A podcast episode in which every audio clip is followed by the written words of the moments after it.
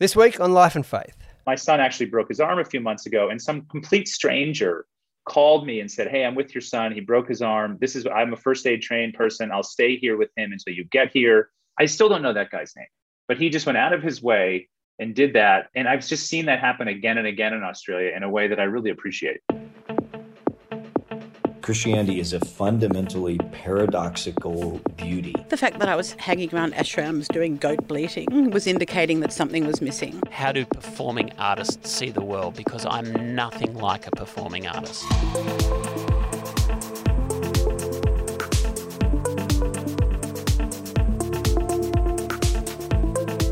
This is Life and Faith from CPX. I'm Simon Smart. And today we're taking an outsider's perspective on life in Australia. I always find it fascinating to listen to people from other places describe what they find here. And I think it helps us to think about what we really love about this country, the things we might be able to do better, and aspects of living here that we haven't even noticed but are really conspicuous to someone else. Damien Cave is our guest today, and he has put his discerning journalist's eye over us, and we come out looking pretty good overall. Damien arrived here with his family in 2017 to be the New York Times bureau chief in Australia. And he's written a book about this experience. It's called Into the Rip How the Australian Way of Risk Made My Family Stronger, Happier, and Less American.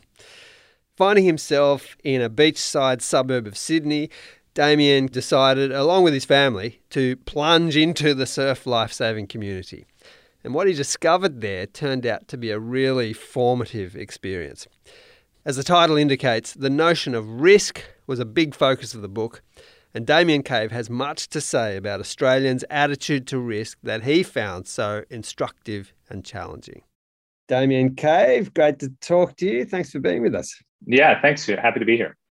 There's a real honesty in this book. I thought a lovely openness, actually, in a sense that in the process of writing this, you were coming to terms with things about not just the topic, but things about yourself as well. I found a real generosity in that. Oh, thank you. Yeah, it's um for me as a journalist who's usually used to writing about other people, and I try to do it with empathy. It was quite a challenge actually to figure out how to write about myself and my wife kept telling me, just be more honest. Just don't worry about it. Just go there. And so I'm grateful to her for that advice. And uh, if it works, she deserves a bunch of the credit. Well, it's good advice, I think, because it, it really brought out, you know, the topic is interesting itself, but the way you bring your personal story and that of your family into this in a really kind of, anyway, I thought it was a very fitting way. So, you know, well done. Um, when you live abroad, you get a perspective on your own country that's hard to get in any other way. But this book offers Australians a perspective they might not otherwise appreciate. Yeah, I think that's right. I mean, one of the things that uh, that I was thinking about when I decided to do the book is that there are a lot of things that I think Australians sort of take for granted and just mm. accept as normal. That for me, as an American, I think can actually be pretty profound, and in some ways, they could be models for how we can all live and how other parts of Australian society can sort of tap into what what I've sort of come to see as the best of Australian life. So yeah, I mean, you know, the value of being an outsider is something that as a correspondent for the New York Times we think about and talk about a lot. And so, you know, my hope was that this book will offer that and both reveal Australia to itself and to the world. Yeah, and Australians, I think it's fair to say. I mean, I lived in North America for a while, and um, particularly in Canada, but had lot. I was studying there, had lots of students from the US, and I did find North Americans less cynical than Australians. But I wonder what you're feeling about. Yeah, you know, is. I mean, one of the things I write in the book is that you know Australians are very good at talking themselves down and hmm. talking their country down. There's sort of this, uh, and Americans are really good at talking themselves up, and both are probably a bit exaggerated in mm. the way hmm. that they talk about the, their own countries. And so you kind of have to discount American pride and sense of exceptionalism by 10 to 20%. And you probably have to discount Australians. Ah, we're just this small, unimportant country. What do we have to tell anyone? You probably have to discount that by 10 or 20% too. But you know, there are real distinctions and differences. I mean, the two countries share a related history, obviously, but the way they've grown and developed and the, and the cultures that I think are strongest right now in this particular moment are really, really different. You know, when you look at individualism versus collective effort, when you look at you know risk and caution when you look at trust in the relationship to government you know there are very very big differences and i think both countries could probably learn a bit from each other Well, I think that's absolutely true. There's a, let's talk about risk. There's a very interesting perspective here on risk. What's your sense of what Australians are like when it comes to risk compared to people in the US? Because I was a little surprised at, at your perspective on it. Yeah, you know, a lot of Australians are surprised. And I think that's because when we think of risk, we expect a certain level of consistency. And the reality is, whether you're an individual or a society, it's kind of all over the map. Humans are not great at assessing risk. You know, mm. we the things that we get comfortable with, we tend to be bolder with. Things that we're more distant from and more afraid of, we tend to sort of create a cycle of caution.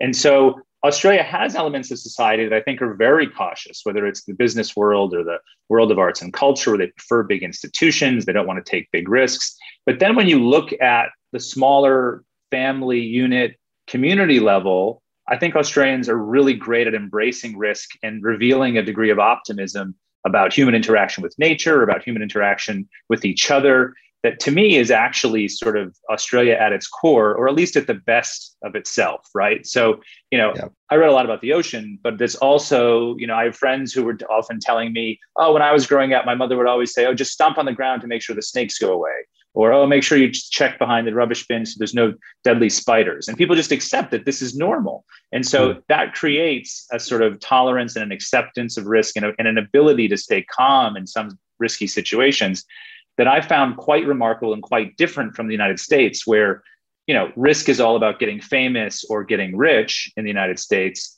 but at the family and local level, it's about eliminating all danger as much as possible.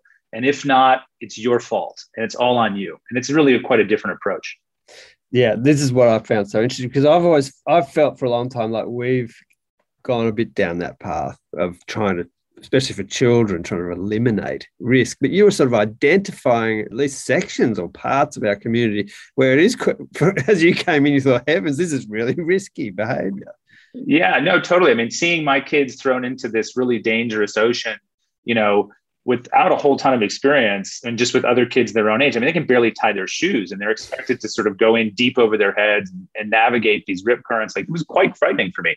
Mm. And even just things like walking to school, walking to school as a child in Australia is still much more common here than it is in the United States. Mm. And that's not to say that Australia is not becoming more cautious and careful. I do think that that sort of culture of safety has been transported to Australia. And, and part of what I was trying to say in this book, I think, is hey, don't let it go too far you know it's not best for children it's not best for society. The anxiety rates and the depression rates in the united states among children are super super high and i do think it's connected to how americans parent. Mm, fascinating. So you write about why risk is important how it sets us up for positive engagement with many aspects of our lives. It's what you challenged your kids with when they started living here and also you challenge yourself with it in a very significant way. How does it work though? Like what, what happens here when you kind of push yourself to take some degree of risk and what are the what are kind of rewards for that? Yeah I mean, good question. I mean i think one of the really important things that comes from pushing out of your comfort zone and taking on a risk is humility. You know being a beginner at something um, you know for me in my 40s or as any adult is a reminder of how hard it is to learn new things. It makes you immediately connect with children who have to do this all the time. Uh, and then i think it you know it puts you in a place where you're no longer believing that you're the master of every domain and that you have total control. And I think from that humility comes a level of interdependence, uh, a willingness to work with others, a, a, need, a recognition of the need to rely on others. And so I think it actually creates both humility and community. And the more we do it, the better we get at both of those things. Yes, I'm going to come back to that in a moment. Now, you spent some time, you mentioned a bit of this in the book, you spent some time in Iraq during the war. I mean, that was a very risky situation. Just briefly, what was the impact of that experience on you, and especially when it comes to your kind of understanding of human nature? It must have been a pretty profound time for you.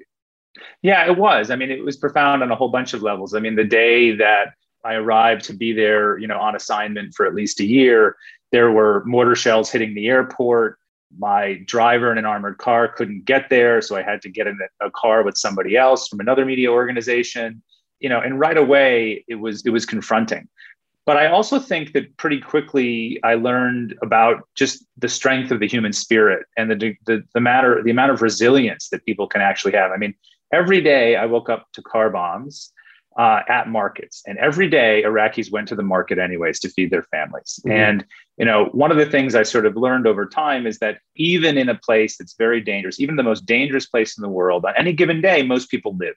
And so you have reason to feel confident and you can't let fear sort of keep you from everything. And Iraqis in that really difficult time really taught me how to do that, along with photographers and other reporters who also taught me the value of, of being cautious and not being reckless. You know, risk is something that ultimately works best when there's moderation involved, not when you're pretending it doesn't exist or seeking total safety. And I think Iraq helped me find a balance between those two. Yes, absolutely. Now, you, you, you do talk a lot in the book about risk, sometimes really being about simple acts of discomfort, like sort of social pinpricks, I think you describe it as, of risk and pain. And, and it's not necessarily, you know, going to Iraq or skydiving or whatever.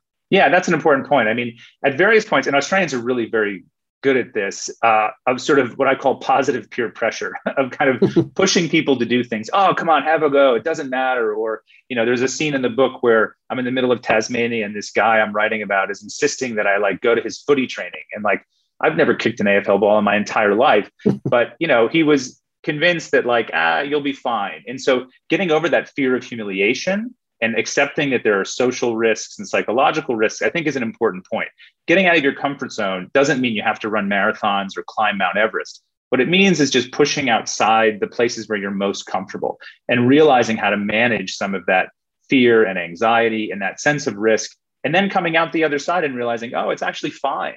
And that's actually what helps us build confidence and keeps us calm when other crises come. If you can't sort of practice with it, then you end up being what one of the psychologists I talked to said is fragile. You end up building fragility if all you do is try to protect yourself. And how's your drop punt coming along, by the way? You know, by the end of that training, I felt like I was making progress. Mm-hmm. And, um, you know, my son tells me it's still terrible, but uh, I'd like to believe I've improved. It's all about growth. That's good. I, um, I really love this part about what you noticed about Australians, because I think this is true too, that you, there's sort of adult activities where you're kind of putting yourself back into a position that usually is in I think it is in the US mostly reserved for kids like you know baseball little leagues all that sort of stuff.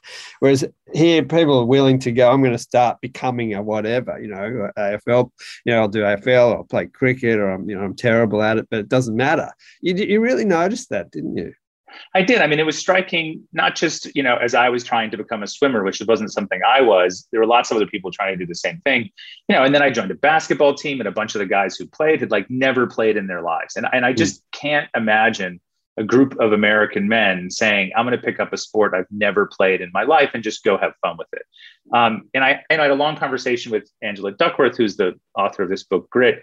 And she laughed when I told her that. And she said, you know, I wonder if Americans sort of are constantly always looking for that productivity and sometimes they undervalue things like just benevolence or just trying things. And so you know i do think that there are cultural differences and you know australians don't really notice that that desire to just give it a go but i actually think there's real value in it. I think it's actually a profound optimism and a profound willingness to sort of show your vulnerability to others that i think can be really powerful and is something that's important to model for our children you know that we're we can also make mistakes and laugh at ourselves. Yes, that was a very strong part of the book. This sense of the rewards to be gained by being vulnerable. There's a sort of openness to, you know, you might it might you might lose a bit of dignity here or a bit of respect, but there's something to be gained. And you you went through this process in, in the surf life saving movement. I don't want to give away too much of the of the story here, but that was a huge thing for you, wasn't it? Yeah, I mean, I uh, perhaps this was my Americanness. I was a bit overconfident going in, thinking I'd be fine, and uh, and got knocked back quite a bit. And I think that process of, of struggle was was quite interesting for me. And there's some there's some funny moments too where I'm sort of like moving closer to acceptance in this weird world of of people who swim in very cold water and somehow find it enjoyable. but um, but yeah, I mean, I I think that there's a, a lot there that also comes, I think, from endurance. Like I think sometimes like, oh, we'll try it once. But one of the things that I had to learn with my process uh, of life saving is that it actually takes a while. And during, there's a good chunk of that time where you might not really enjoy it at mm all. mm Um, but you know, we live in a world where everything is so immediate and we expect gratification so quickly So it's important to push ourselves into places where that's not the case, where we really have to kind of sit in the Humvee, as I say, and just wait for things to kind of happen.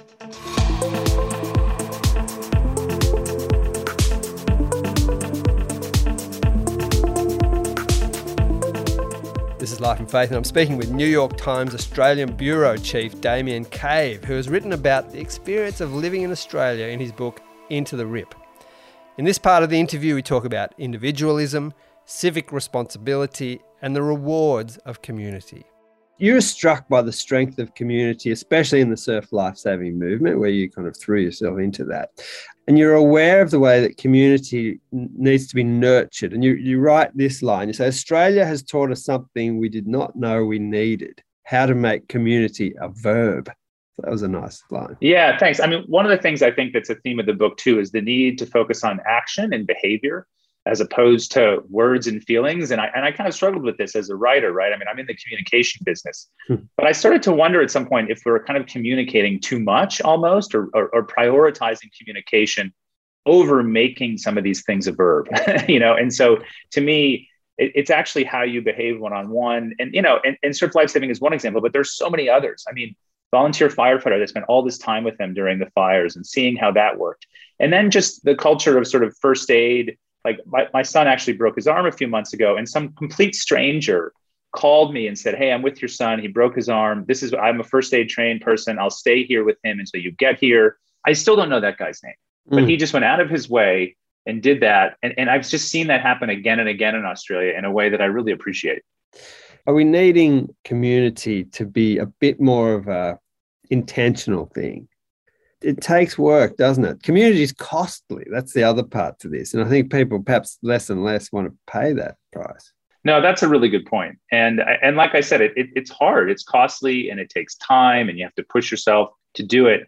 But the rewards really are important. And I and I do I do think, and I worry sometimes that you know all of us, uh, as we get more comfortable in various societies, lose sight of that. You know, I mean, when you look at some of these volunteer movements that started in Australia, people basically decided to solve problems that you know the government wasn't solving, that other institutions weren't solving, and there was this startup culture of civic of civic effort and civic service. And you know, I, I do worry sometimes that that's been lost. You know, when you think of a startup now, it's always about an app or making money, mm. and um, you know, there are other values that are important to sort of work through.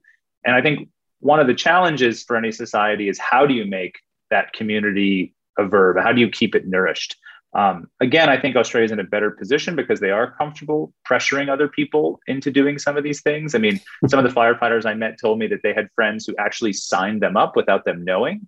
And then they were getting emails saying, Why aren't you at training? And so, you know, that's probably a little further than I might go. And sometimes the pressure can go too far.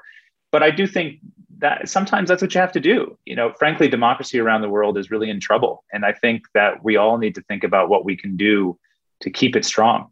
Yes, and this this um, willingness to let go of some degree of this focus on individualism and what we perceive to be freedom, you know, endless sort of choice, that hasn't helped served us necessarily well. No, exactly, and and and you got to find some way to sort of turn that off sometimes and to just accept that you are interconnected and you know my hope is that the pandemic in some ways has helped people understand that that the actions of one affect many one of the things i read about in the book is the difference too between the us and the australian response and one of the things i heard australians say all the time in terms of why they're wearing masks or why they were being careful is you know i don't want to be the one that lets everyone down and I'll be honest, that's not a phrase I heard from any of my American friends. And so, mm-hmm. you know, that that suggests an epidemiological view of who we are, that we're connected to others. And that's a really positive thing, I think.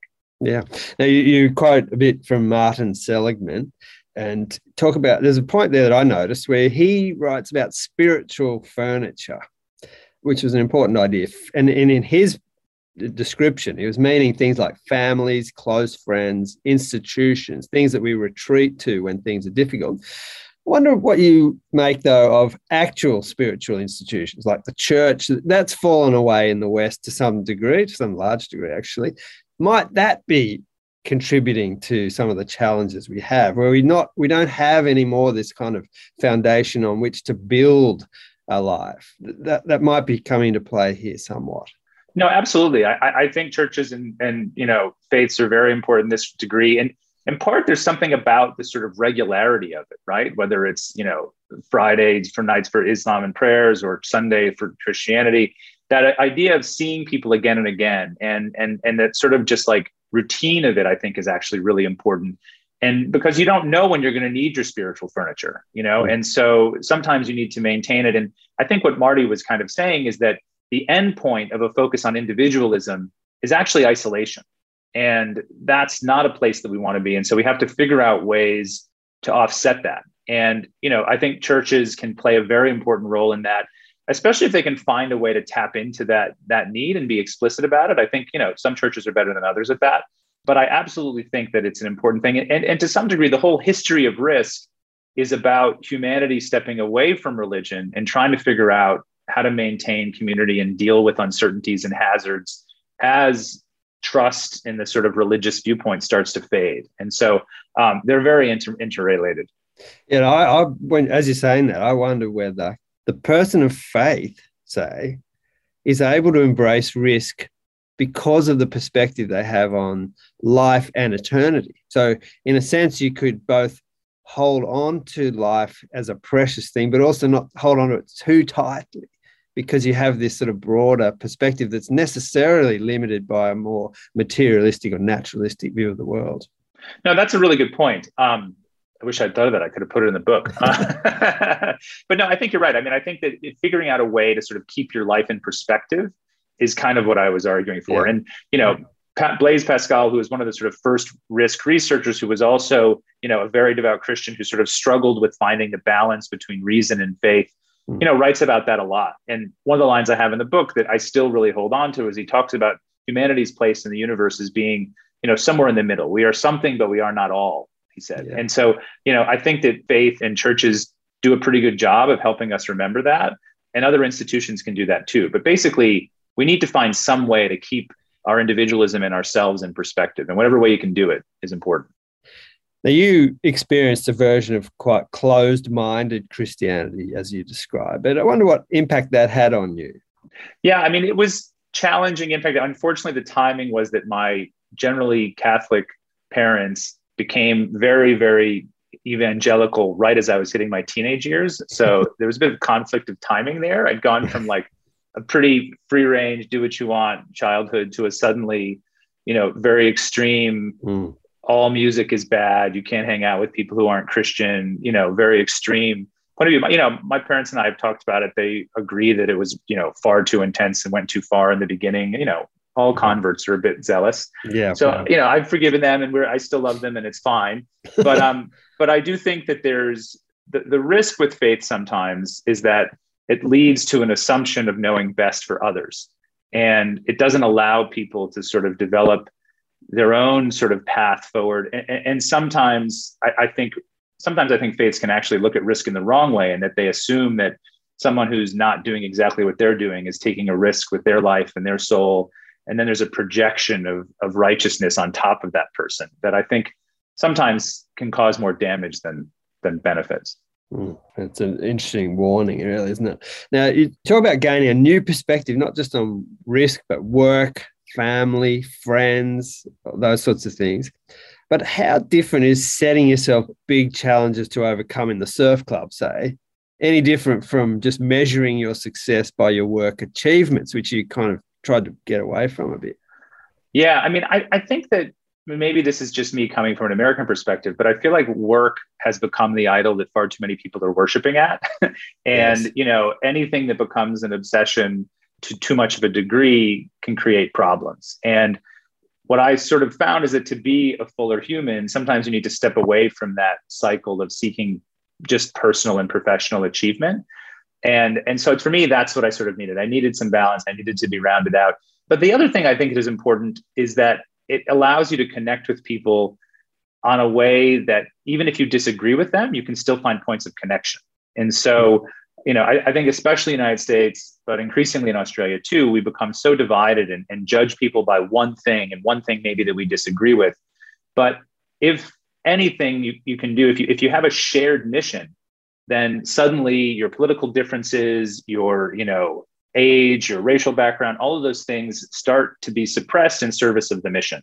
And I think that there's enormous value in that in terms of holding a society together. And while work can do that, the mission of work is often, you know, to make money. And I, I think that sort of setting out a goal that doesn't have something to do specifically with personal achievement or wealth can be beneficial for a society. Now, you discovered lots of things about yourself with this experience of living here in Australia and really, literally diving into to what that's like. Um, one of them was that you felt like you were happy to be less selfish, like you came little selfless, more selfless. That seems like a really significant, great thing.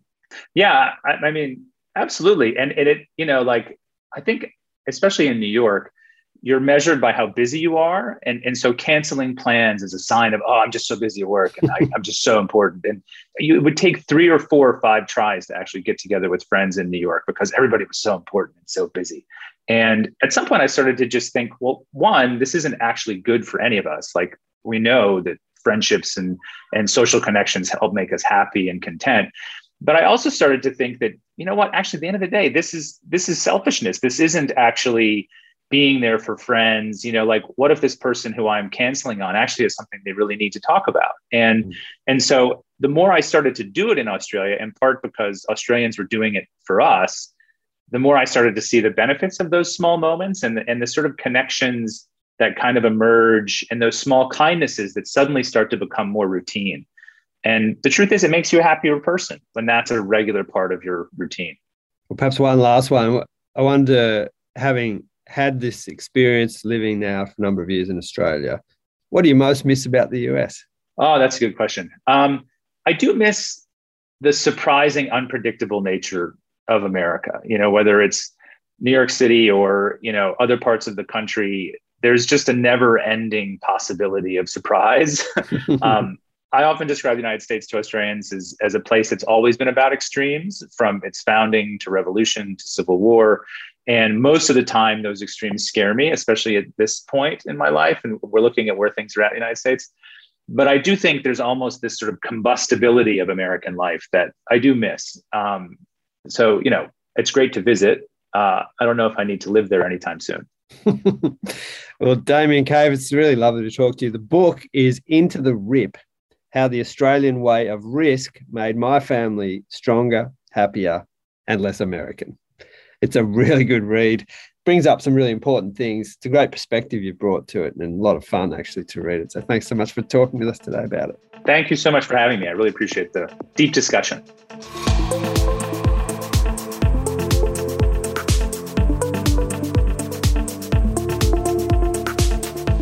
This has been Life and Faith with me, Simon Smart. Thanks so much to Damien Cave, who is the New York Times Bureau Chief in Australia and the author of Into the Rip how the Australian way of risk made my family stronger, happier, and less American. This is recommended reading.